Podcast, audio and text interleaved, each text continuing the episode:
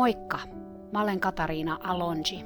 Tervetuloa kuuntelemaan Hevonen opettajani podcast-sarjaa, jossa puhutaan kaikista niistä asioista, joita hevoset meille opettavat, sekä niistä hevosista, jotka meille sitä oppia antavat.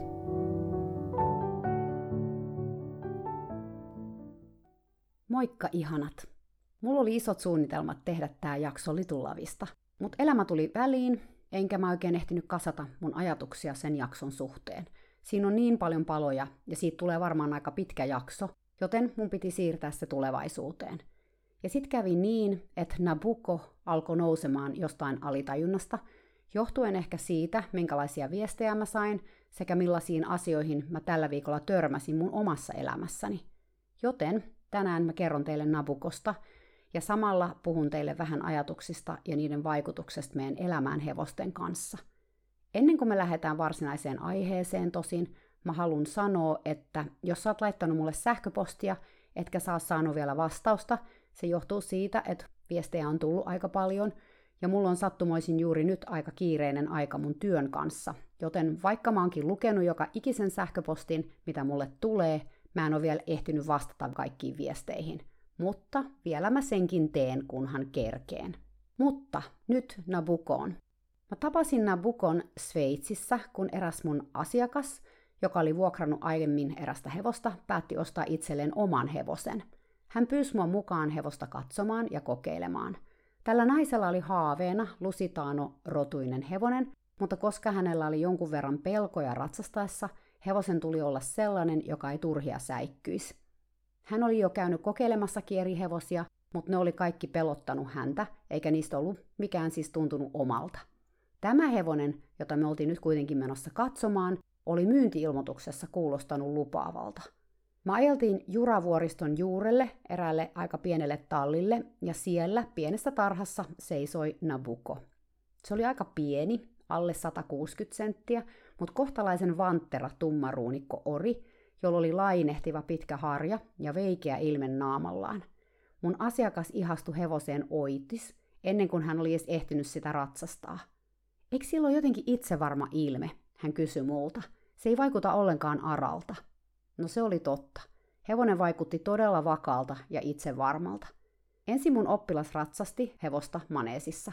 Se kulki todella rauhallisesti ja kuuliaisesti ja sen liiket oli verrattain tasaiset – se oli ennemminkin matalalla energialla varustettu kuin kauhean korkea energinen tai hermostunut. Mun oppilas oli aivan ihastuksissaan. Hän halusi hevosen, jolla hän voisi ratsastaa ihan perusratsastusta, käydä tunneilla ja lisäksi ehdottomasti maastoilla. Hän kysyikin hevosen myyjältä, eräältä kouluvalmentajalta, jonka mäkin tunsin, miten hevonen kulki maastossa. Mies vakuutteli sen olevan todella rohkea ja reipas maastoilija. Mun asiakas ei kuitenkaan uskaltanut luottaa miehen sanaan, ja hän pyysi, että mä menisin hevosen kanssa pienen maastolenkin siinä kokeilutilanteessa. Me sovittiin, että näin tehdään, ja mä pyysin mun oppilaan mukaan kävellen tälle lenkille, ainakin alkuun. Tämä talli oli kanavan varressa, ja pihasta lähti semmoinen kiva ratsastustie, joka seurasi tätä kanavaa. Me lähdettiin yhdessä sitä pitkin, minä siis Nabukon selässä ja tämä mun oppilas kävellen perässä – kun me päästiin muutaman sadan metrin päähän, mä ehdotin, että mä voisin käydä vähän pidemmällä ravailemassa ja laukkailemassa ja katsoa, miten hevonen reagoi. Oppilas oli nimittäin pyytänyt, että mä testaisin hevosen reaktioita maastossa vähän kovemmassa vauhdissa. Hitto kun tietäis, mitä se tekee, kun se näkee jotain pelottavaa. Mun oppilas tuskaili. Se vaikuttaa tosi rauhalliselta, mutta mistä sen tietää? Mä ehdotin hänelle, että hän piiloutuisi pusikkoon vähän sivummalle, kun mä olin lähtenyt, ja leikkisi jotain sienestäjää – Joten kun mä ravaisin takaisinpäin kanavan vartta, mä katsottais miten hevonen reagoisi yllättävään tilanteeseen, jossa ihminen olisikin kyykkimässä pusikossa. Mä lähdin ravilla kohti pientä metsikköä ja mä kävin siellä kiertämässä pienen lenkin. Tämä hevonen ravas koko ajan reippaasti, mutta todella rauhallisesti. Se katteli ympärilleen koko ajan, mutta ennemminkin uteliaana kuin huolestuneena. Mä tunsin heti, että tässä hevosessa oli tietynlaista varmuutta ja vakautta. Kun mä vihdoin tulin ravista takaisin, mä en nähnyt mun oppilasta enää polulla – Mulla ei ollut aavistustakaan, mihin hän oli mennyt, enkä mä itse nähnyt häntä ennen kuin me oltiin melkein hänen kohdallaan. Nabuko huomasi hänet ensimmäisenä puskassa. Hevonen käänsi päätään ja katsoi korvat hörössä mun oppilaan suuntaan, samalla kun otti ravissa ehkä puol askelta sivulle, mutta ei reagoinut sen enempää. Nabuko oli siis läpäissyt tämän meidän maastotestin, ja mun oppilas teki saman tien hevosesta kaupat. Hän ei kuitenkaan halunnut itselleen orja, vaikka niitä oli aika paljon useilla tallilla, joten sovittiin, että hevonen ruunattaisi ensi tilassa, ja kun se oli toipunut leikkauksesta, mun oppilas hakisi sen kotiin. Niin Nabukko tuli tallille, jossa mä ratsastin ja opetin, sille samaiselle tallille, jossa Litulavki asui. Mä ryhdyin pitämään sen uudelle omistajalle tunteja, mutta mä ratsastin sitä myös viikoittain vähintään kaksi kertaa. Omistaja halusi, että nimenomaan mä maastoilisin sen kanssa, koska hänen omana haaveenaan oli maastoilla ja hän halusi siihen maastovarman hevosen, koska kuten mä kerroin, hänellä oli jonkun verran pelkoja, etenkin ratsastamisen suhteen. Hän olikin ensimmäinen oppilas, joka mulla oli, joka käytti turvaliiviä. Tuohon aikaan niitä ei juuri nähty kellään Sveitsissä, nythän ne ainakin täällä Suomessa on aika tavallisia, mutta oli aika, kun näin ei ollut. Mä muistan, että mun oppilas joutui asiaa aina paljon selittelemään muille tallilaisille, että mikä hänellä on päällä. Mutta toisaalta hän oli sen tyyppinen ihminen, että hän teki mitä tykkäs ja viis veisas mitä muut ajatteli, joten hän ei jaksanut stressata muiden ihmisten reaktioita. Nabuko oli mahtava maastoratsu. Mä voin rehellisesti sanoa, että se oli siinä todella hyvä. Mä en oikein keksi hevosta, jolla mä olisin ikinä maastoulu ja joka olisi ollut parempi. Nabuko ei pelännyt mitään. Se oli utelias ja välillä vähän hullu rohkeekin. Jos se näki jotain epäilyttävää, se meni ennemmin sitä kohti, ei pakoon. Mä ratsastin Sveitsissä jonkin verran oreja, ja niissä kaikissa oli jonkun verran tätä samaa, etenkin maastossa, joten mä en tiedä, oliko tämä sitten jotenkin tämmöistä orimaisuutta. Mä en tunne oreja tarpeeksi, että mä osaisin yleistää, mutta mä nautin täysin siemauksin napukolla ratsastamisesta maastossa – kun mä tajusin, että hevonen todella ei pelkää mitään ja kulkee korvat hörössä ja uteliana paikasta kuin paikasta, mä aloin luottaa siihen todenteolla. Mä saatoin lähteä Nabukon kanssa yksin maastoon ja mennä vierasta reittiä ja tietää, että se suoriutuisi siitä. Kerrankin mä lähdin aivan toiseen suuntaan kuin yleensä ja päädyin moottoritien varteen.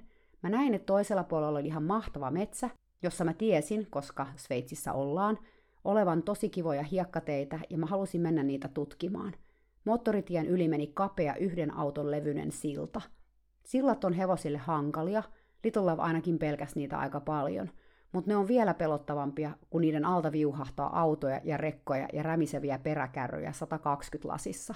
Mä ohjasin kuitenkin Nabukon sillalle, ja se marssi sen yli silmääkään räpäyttämättä.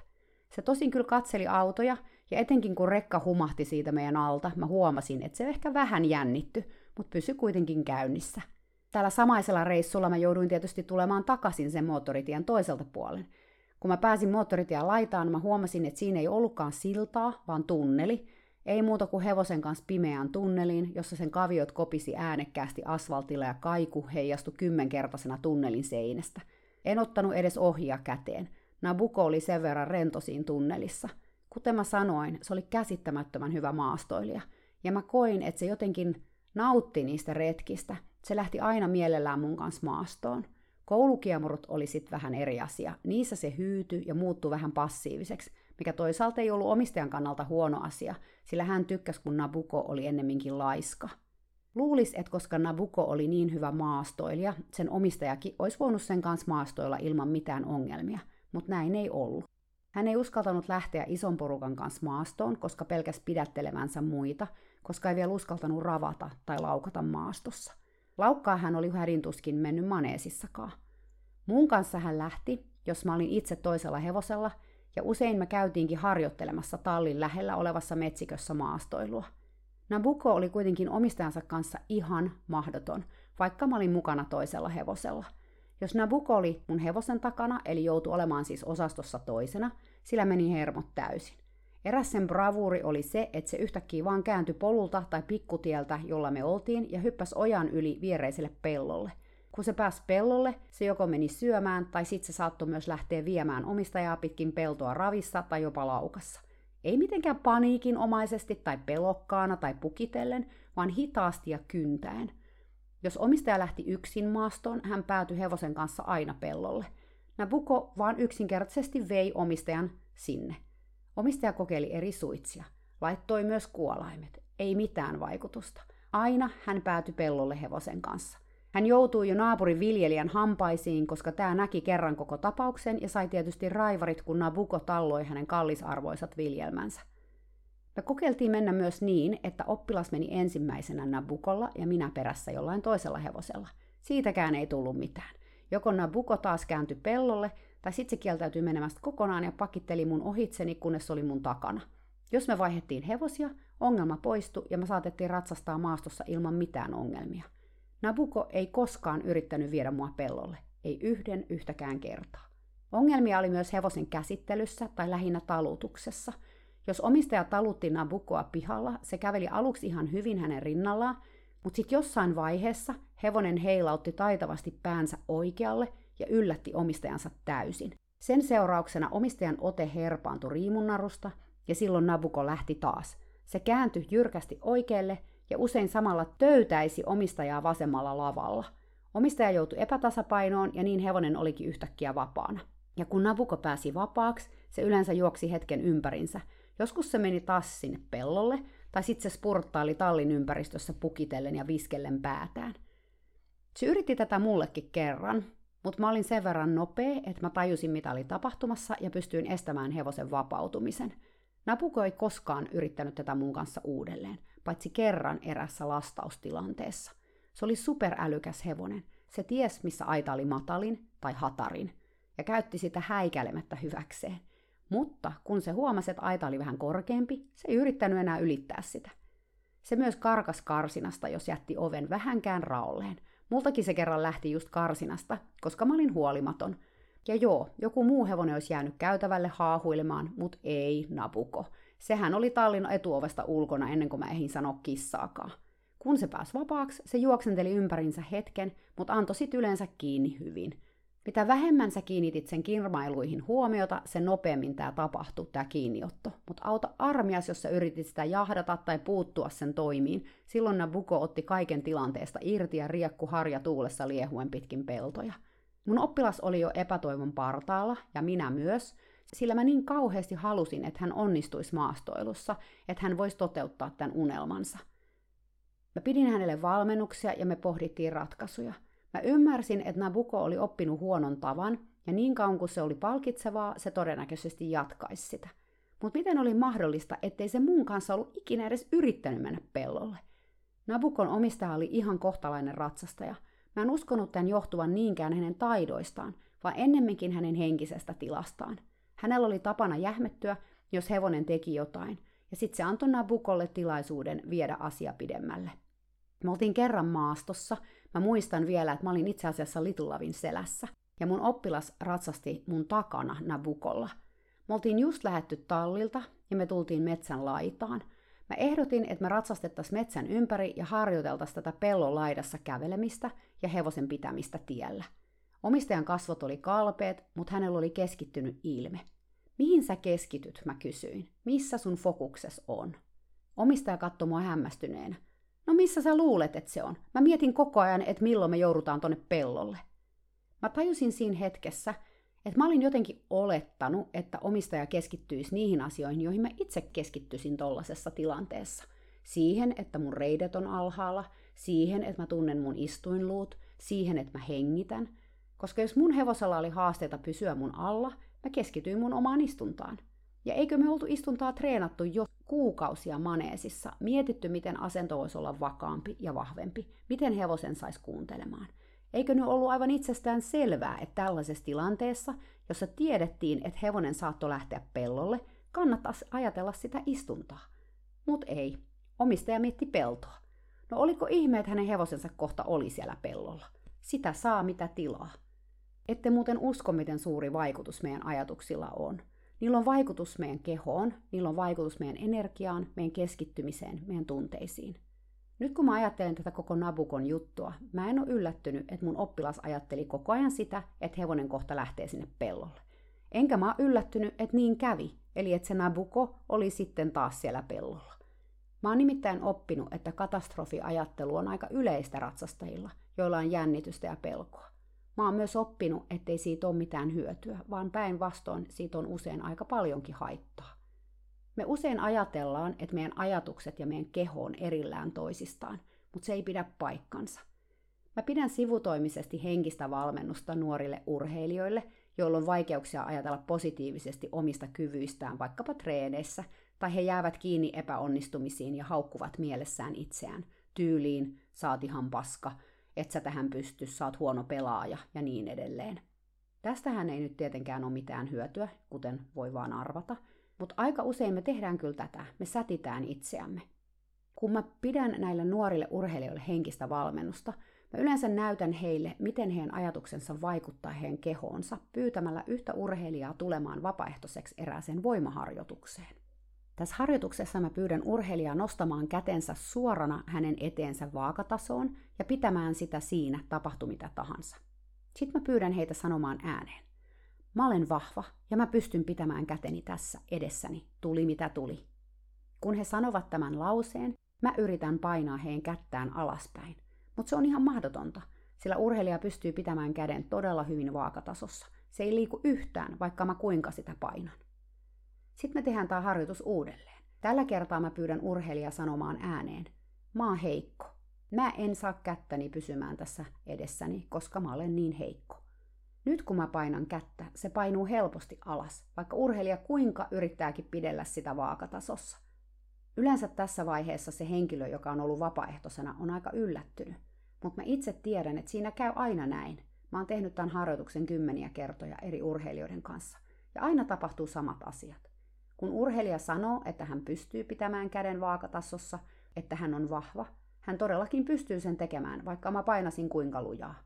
Kun hän sanoo, ettei hän pysty, koska on heikko, sekin toteutuu, ja hän ei saa kättä pidettyä siinä vaakatasossa.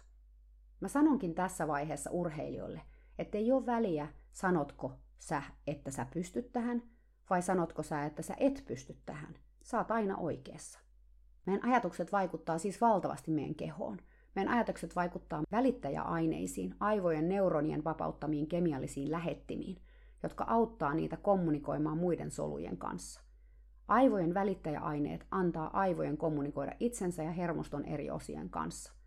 Nämä välittäjäaineet hallitsee käytännössä kaikkia kehon toimintoja onnellisuudesta, tunnetusta hormonien moduloinnista, stressin hoitoon – Siksi meidän ajatukset vaikuttaa suoraan meidän kehoon, koska keho tulkitsee aivoista tulevat viestit valmistellakseen meitä kaikkeen, mitä me odotetaan tapahtuvan.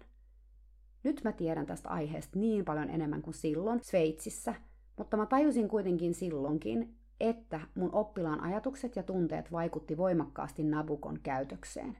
Me lähdettiinkin tietoisesti työstämään tämän oppilaan ajatuksia – valmentamaan häntä siihen, että hän voisi maastoilla ja ajatella jotain muuta kuin sitä, että hänen hevosensa olisi kohta siellä pellolla. Se ei ollut mikään helppo tehtävä, koska ratsastaminen pellon vieressä toimi ikään kuin laukasijana näille ajatuksille. Tiedätkö samalla lailla kuin voi käydä vaikka herätyskellon kanssa? Jos vaikka joka kerta, kun sä kuulet herätyskellon soivan aamulla, sä ajattelet, että voi ei, mä en halua nousta sängystä. Sä voit olla varma, että sun kehos reagoi siihen – Toisaalta myös sun aivot alkaa reagoida sillä samalla ajatuksella aina, kun herätyskello soi. Eli herätyskellosta tulee tavallaan sellainen triggeri, joka aikaan saa automaattisesti tietyn ajatuksen. Pitää siis valmentaa aivonsa ajattelemaan eri lailla, kun se herätyskello soi. Tai pitää vaikka vaihtaa herätyskellon ääni soimaan eri lailla, niin voi ottaa jonkun uuden ajatuksen käyttöön. Tätä oli tietysti mun oppilaan kanssa vaikea tehdä, koska ne pellot on peltoja, me ei voida niitä muuttaa. Ja sekään ei auttanut, että tallilta ei päässyt maastoon kuin peltojen läpi. Lähin metsäkin oli muutaman sadan metrin päässä, peltojen takana. Jotenkin me kuitenkin edettiin tässä asiassa. Me tehtiin niin, että mä lähdin maastoon mukaan ja me pidettiin istuntatuntia siinä maastoillessa. Kun oppilaan keskittyminen oli omassa kehossa, Nabuko ei edes yrittänyt lähteä sinne pellolle. Kerran, kun oli todella tuulinen keli, ja oppilaan ajatukset oli koko ajan siellä pellolla. Me kokeiltiin sitäkin, että mä annoin hänelle päässälaskutehtäviä, joita hänen piti ratkoa, että päästiin sinne metsään. Nabuko pysyi taas pois pellolta. Se oli hämmentävää. Me ei muutettu mitään muuta kuin oppilaan ajatukset, ja hevonen käyttäytyi aivan eri lailla. Onko ne todella tällaisia ajatuksen lukijoita, nämä eläimet? Aika pelottava ajatus, eikö? Little Lavin kanssa tämä ajatusasia oli kyllä pinnalla oikeastaan koko ajan koska se oli hevonen, joka ei kestänyt sitä, jos ihminen ei ollut läsnä siinä hetkessä sen kanssa. Jos mun puhelin soi ja mä vastasin siihen, eli toisin sanoen mun mieleni poistu siitä hetkestä hevosen kanssa, Little Love alkoi luimia ja heilutella päätään. Jos sen siinä vaiheessa ymmärtänyt katkaista puhelua, se alkoi tuuppia mua ja uhkas purra. Mä tajun nyt kyllä myös hyvin senkin, miksi mulla kesti niin kauan saada Lilon luottamus silloin aluksi, kun mä vaan hengailin sen kanssa esimerkiksi maneesissa. Mä oonkin kertonut siitä, kun se käveli musta mahdollisimman kauaksi ja käänsi mulle takapuolensa. Ja tätähän jatkui todella pitkään. Meinas jo usko itseltä mennä. No, mä voin kyllä sanoa ihan rehellisesti, että noissa hetkissä, vaikka näennäisesti mä olin siinä rauhassa ja hengailin hevosen kanssa, mun päässä pyöri kyllä sellainen ajatusmyrsky, että onko ihmekään, ettei hevonen tullut mun lähelle. Tästä mä haluankin poiketa vähän sivuraiteille ja puhua hevosten kanssa oleilemisesta ja luottamuksen rakentamisesta vähän lisää, koska mä saan siitä todella paljon kysymyksiä, että miten rakentaa hevosen kanssa luottamusta. Luottamus koostuu monista asioista. On tärkeää olla johdonmukainen ja rauhallinen ja kuunnella hevosta ja sen viestejä. Mutta mä oon aikaisemminkin maininnut, että on myös hyvä viettää hevosen kanssa aikaa tekemättä mitään. Siis ihan vaan hengailla sen kanssa vaikka karsinassa tai tarhassa tai laitumella, jos haluaa siis rakentaa luottamusta ja tutustua hevoseen ja sen persoonaan. Koska usein me tosiaan keskitytään vaan tekemään paljon asioita, harjaamaan, varustamaan, taluttamaan, ratsastamaan, eikä pysähdytä tekemään hevosen kanssa sitä, mistä hevoset itse tykkää, eli hengailemaan. Monet teistä kuulijoista on kertonutkin mulle, että olette kokeillut tätä, mikä on ihan mahtavaa. Mä oonkin kuullut, että välillä se on mennyt ihan hyvin, ja hevonen on tyytyväisenä hengaillut sun kanssa, ja välillä on ollut turhauttavaa, kun hevonen kävelee susta niin kauaksi kuin pääsee ja kääntää vielä takapuolenkin. Mä niin tiedän tämän tunteen. Ja mä toivoisin, että silloin joskus, kun mä tätä lähdin tekemään Lilon kanssa, mä olisin tiennyt ja ymmärtänyt sen, mitä mä tiedän ja ymmärrän nyt. Eli sen, että hevonen reagoi meidän ajatuksiin ja niiden ajatuksien tuottamaan energiaan. Jotkut reagoi siihen tosi herkästi ja toiset kestää sen paremmin. Mä tarkoitan tällä sitä, että vaikka sä kuinka istusit mukamas rauhassa siellä laitumella, mutta sun mielessä sä kelaat asioita tuhatta ja sataa, hevonen voi kokea sen aika paineistavaksi, tai ainakin sellaiseksi, ettei se halua tulla siihen lähelle. Eli jos sulla on korvien välissä oravan pyörä, joka pyörii 100 kilsaa minuutissa ja 10 000 ajatusta tunnissa, sun energias ei ole siis kovin rauhoittavaa. Olisi aika tärkeää siis rauhoittaa se mieli. Se onkin sitten vähän haastavampi tehtävä, ainakin jos on sellainen kelailija kuin minä. Välillä tuntuu, ettei sitä oravan pyörää tosiaan saa pysähtymään millään. Mutta kun me ollaan siinä kelausmoodissa, me ei olla läsnä ja hevoset haluaa sitä läsnäoloa. Okei, eli miten pysäyttää ne ajatukset?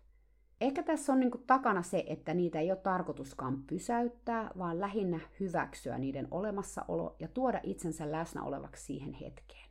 Se voi tapahtua vaikka sillä, että keskittyy hengitykseensä. Tarkastele vaikka sun hengityksen tahtia ja tunnustele, miten vatsa, rinta ja kyljet pullistuu ja supistuu. Ajattele, että sisään virtaava ilma antaa energiaa ja ulos virtaava hengitys rauhoittaa. Keskityt vaan koko ajan siihen hengitykseen, miten se virtaa sisään ja miten se virtaa ulos. Jos sulle tulee kauheasti jotain ajatuksia mieleen, huomaa ne ajatukset, että oho, mä ajattelen taas jotain. Ja sit sä tuot taas huomion siihen hengitykseen. Olisi aika tärkeää olla tuomitsematta itseään, jos jotain ajatuksia tulee – koska mä voin taata, että niitä tulee. Mutta siitä ei kannata alkaa itseään sättimään tai ajattelemaan, että nonni, ei tästä tule mitään, niitä ajatuksia vaan tulee. Koska niitä tulee, niitä tulee kaikille, niitä tulee mullekin, vaikka mä oon harjoitellut tätä. Eli ennemminkin vaan neutraalisti huomaa, että taas mä ajattelin jotain, ja sitten tuo sen huomion takaisin siihen hengitykseen. Toinen hyvä harjoitus on se, että laittaa etusormen toisen käden peukalon ulkosyrjän juureen. Sä voit vaikka sulkea silmät, kun sä teet tämän, jos saat paikassa, jossa sen voi tehdä. Lähde hengittämään sisään ja samalla kun sä hengität sisään, liikuta sun etusormea ihoa pitkin sieltä peukalon juuresta peukalon päähän. Kun sä pääset sinne sisään hengityksen ja peukalon päähän, hengitä ulos ja samalla liuuta sun etusormi peukalon sisäpintaa pitkin alaspäin peukalon juureen. Seuraavalla sisäänhengityksellä liikuta sun etusormi ylös sun toista etusormea ja uloshengityksellä alas sen sormen toista puolta.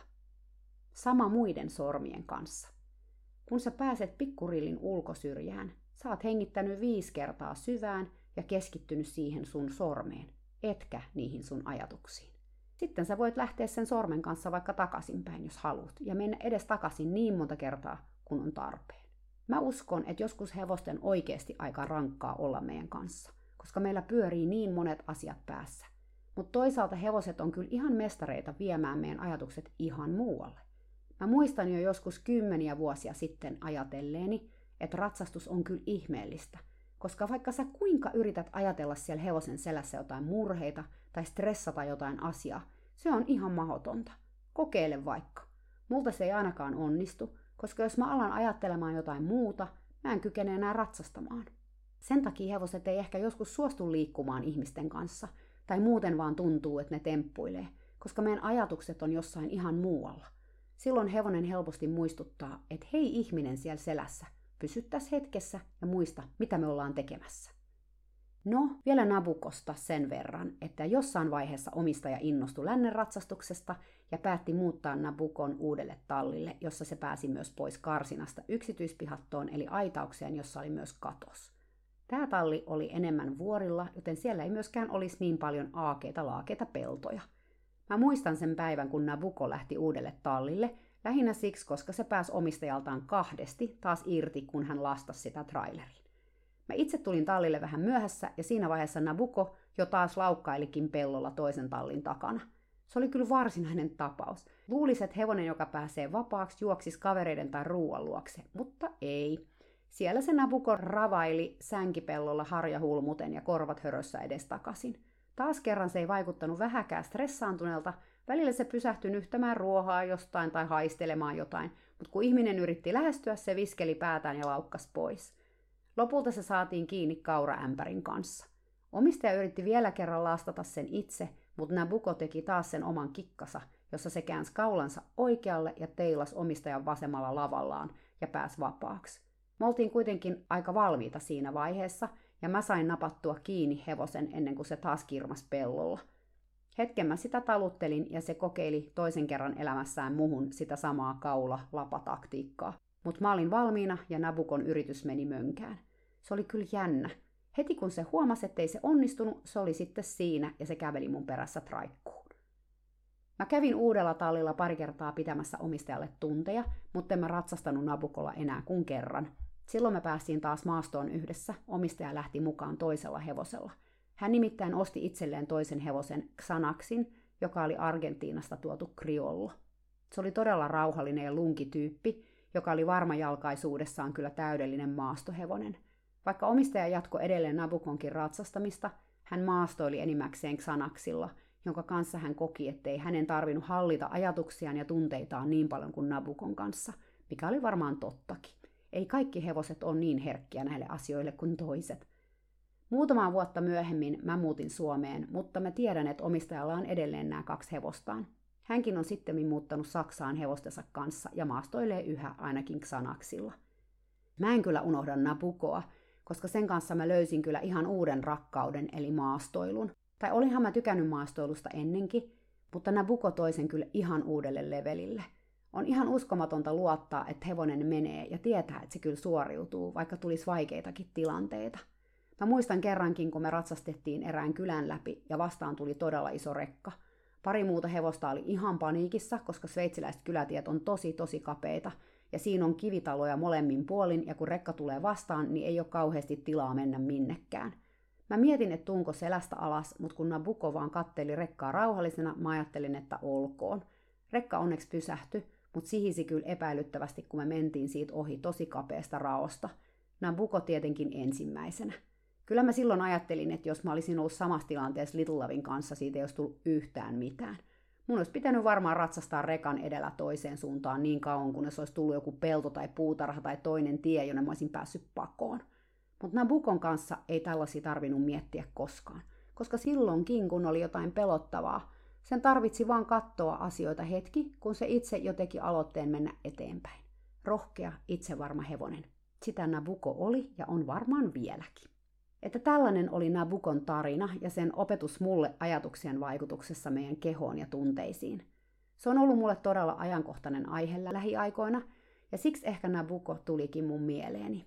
Näin ne hevoset opettaa meille asioita koko ajan, Ja useimmiten sitä ei edes tajua miten paljon, ennen kuin vasta paljon paljon myöhemmin, niin kuin nyt Nabukonkin tapauksessa. Mä toivon, että tämä podcast on herättänyt sun ajatukset, ja varmaan se onkin. Me ihmiset ollaan niin hyviä juuri siinä, eli ajattelussa. Mutta joskus hevosten kanssa me voitaisiin ehkä ajatella vähän vähemmän. Sellainen ajatusten pyörittäminen, etenkin kun siihen liittyy vielä jotain ahdistusta hevosen käytöksestä tai terveydestä, voi tuntua kyllä hevosesta aika vaikealta. Onhan asioiden ajattelu tietysti tärkeää, mutta sitten kun ne ajatukset lähtee kiertämään kehää ja muuttuu suorastaan pakkomielteisiksi, siitä ei kyllä ole kauheasti hyötyä, ei meille eikä hevosille.